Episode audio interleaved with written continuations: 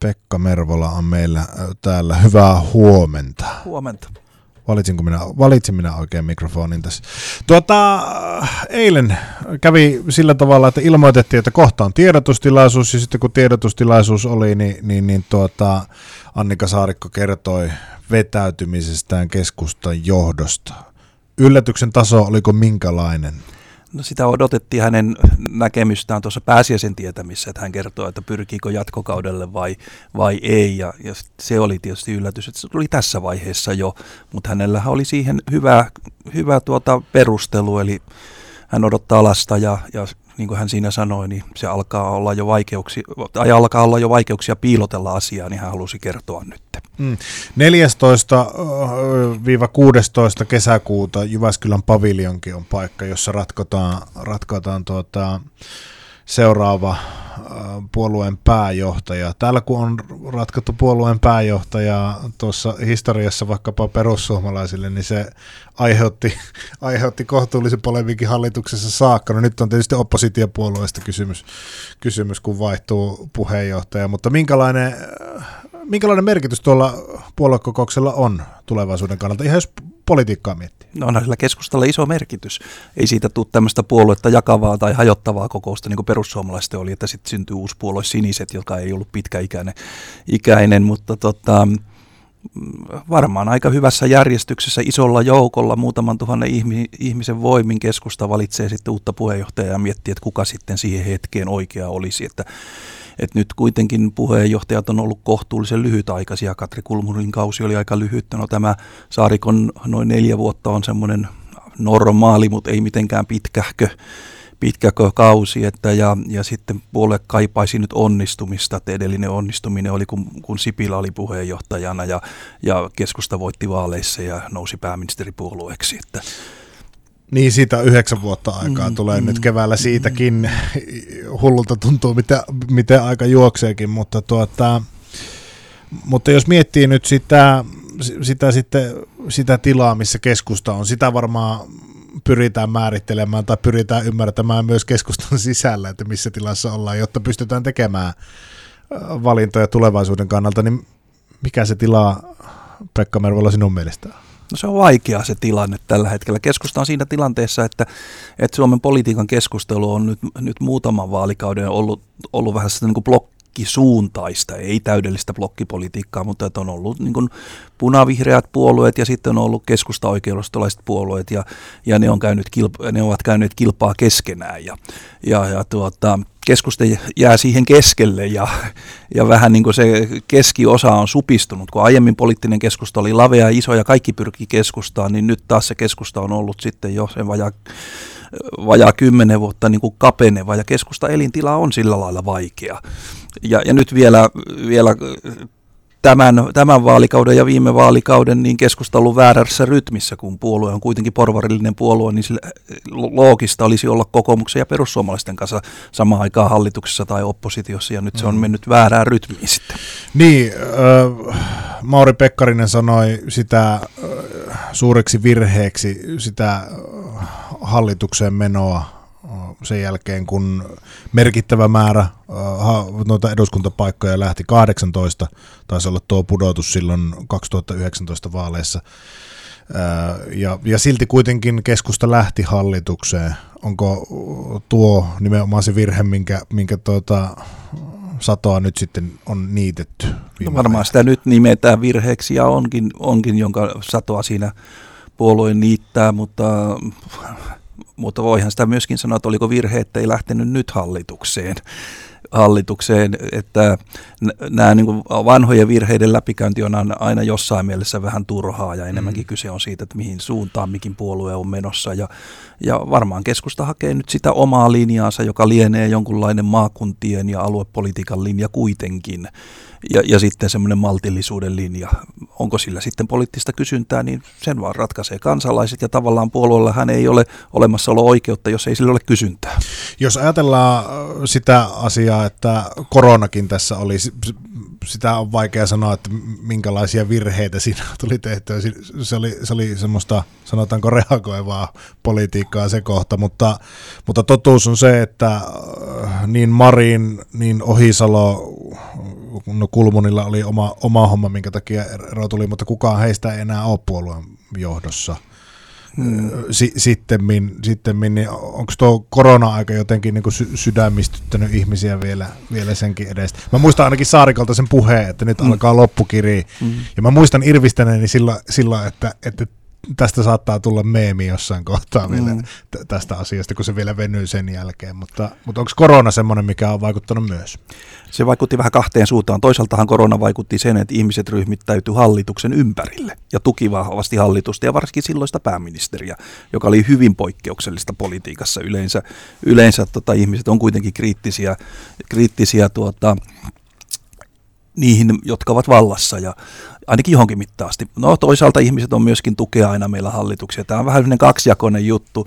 Mä en osaa tuota arvioida, että olisiko korona muuttanut sitä poliittista tilannetta. Ehkä ajattelen niin, että se on aika tyypillistä, että politiikkaan kuluttavaa kasvoja tulee ja menee. Ja joskus se on vähän epärationaalistakin, miksi joku onnistuu ja toinen epäonnistuu.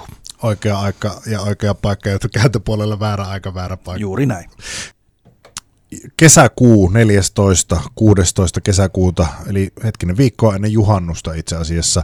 Ja viikko eurovaalien jälkeen keskustalle valitaan uusi puheenjohtaja. Se minua kiinnostaakin, Pekka Mervola, että onko se jotenkin yllätyksellistä, että odotetaan viikko niihin vaalien perään, että päästään valitsemaan uusi puheenjohtaja?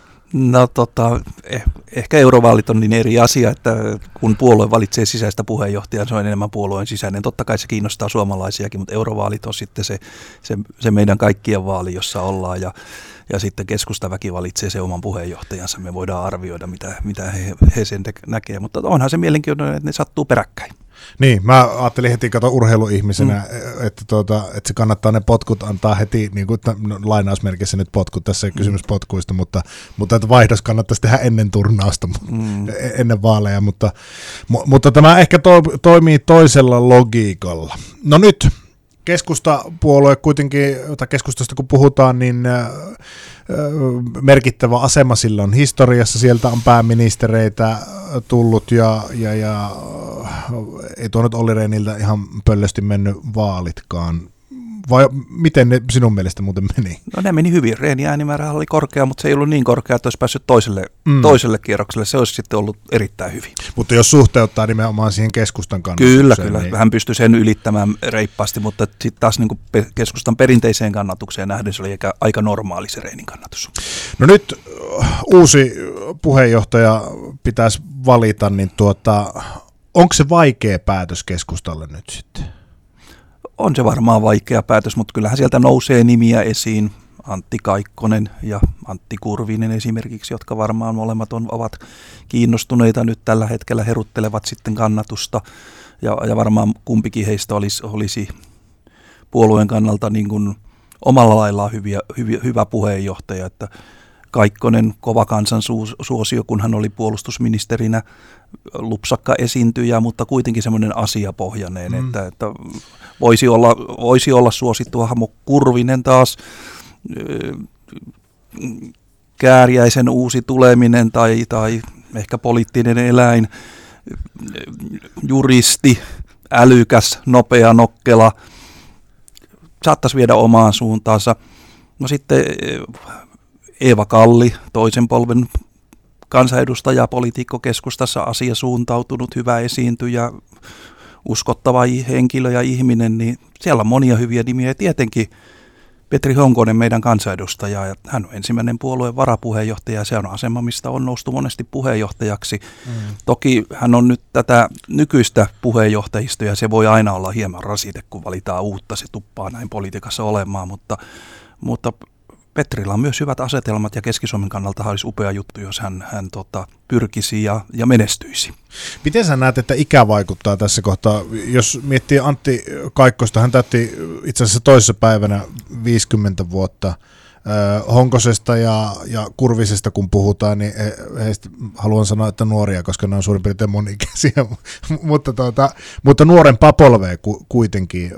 Näytteleekö jonkunlaista roolia, ehkä, tai mietitäänkö ehkä keskustassa sitä ikäpuolta No myös? varmaan aina jotkut miettii ja osa, osa keskustan väestä sitä pohtii, mutta en usko, että sillä on mitään suurta mm. roolia tuossa, tuossa kohdassa, että, että jos vertaa vaikka, vaikkapa tota, Kaikkosta ja Kurvista, niin Kurvin hän on aina ollut vähän vanhemmissa nahoissa, että eihän häntä niin huomaakaan, että hän on eri ikäinen. Niin ja, ja, jos ei tullut selväksi, niin en tarkoittanut, että 50-vuotias on vanha, vanha mutta hän on vanhempi kuin nämä kaksi, mm. ka, ka, kaksi muuta esimerkiksi, mitä mainittiin. Molemmat, molemmat on hyviä ikiä. No miten, miten tuota, entäpä ne erot? Jotenkin tuntuu, että jos kaikkosta kurvista honkosta miettii, niin, niin, niin tuota, aika lailla samantyyppisiä hahmoja ovat, mutta tietysti Kaikkonen näistä nyt ehkä marinoituneempi tai meritoituneempi, miten se nyt sanoisi? Niin, ehkä hän on, on pitkälinjaisia ja kokenein, kokenein mutta tota, kyllä se aina vähän yllätys on, että kuka sen suosion aallon sitten saa puolueessa ja puoluekokouksessa. Totta kai siellä taustalla on se kokemus ja osaaminen ja ehkä semmoinen usko, että kuka pystyy kertomaan meidän sanoman parhaiten on se sitten sosiaalidemokraattien, vihreiden tai keskustan valinta, niin sitähän ne, ne puoluekokousedustajat miettivät, että kuka sen osaa tuoda parhaiten esille ja, ja, ja, ja kenen linja se sellainen olisi, joka toimisi tässä ajassa ja mm. hetkessä. hetkessä. Ja sitä me poliittiset kommentaattorit tältä sivulta sitten yritetään arvuutella.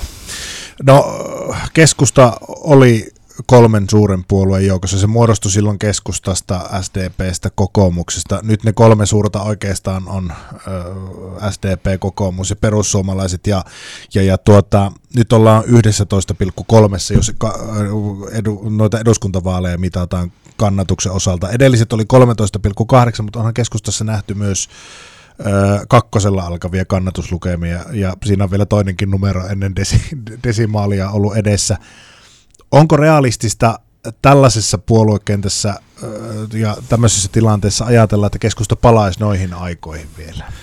No ainahan puhutaan, että onko keskusta auringonlaskun puolue, ja se voihan se sitä ollakin. Toki mikä tahansa puolue voi olla sitä SDPn osaltaan tätä pohdittu kanssa, että onko työväestö entisessä merkityksessä kadonnut.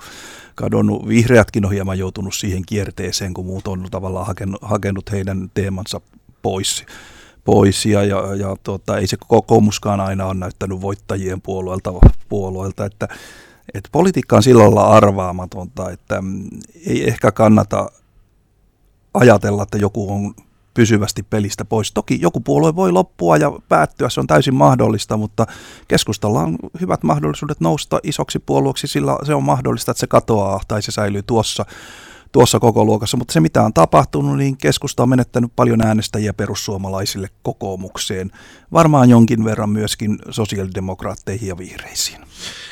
Onko nämä ne puolueet, keiden kakkua tulee syödä. Politiikassa on kuitenkin kysymys on nollasummapelistä. Niin, keskustan näkökulmasta kyse on siitä, että paljonko siellä keskellä on tilaa ja, ja juuri semmoinen tavallaan ihmisiä, jotka haluaa äänestää puolueita, jotka eivät ole, joka ei ole oikealla eikä vasemmalla.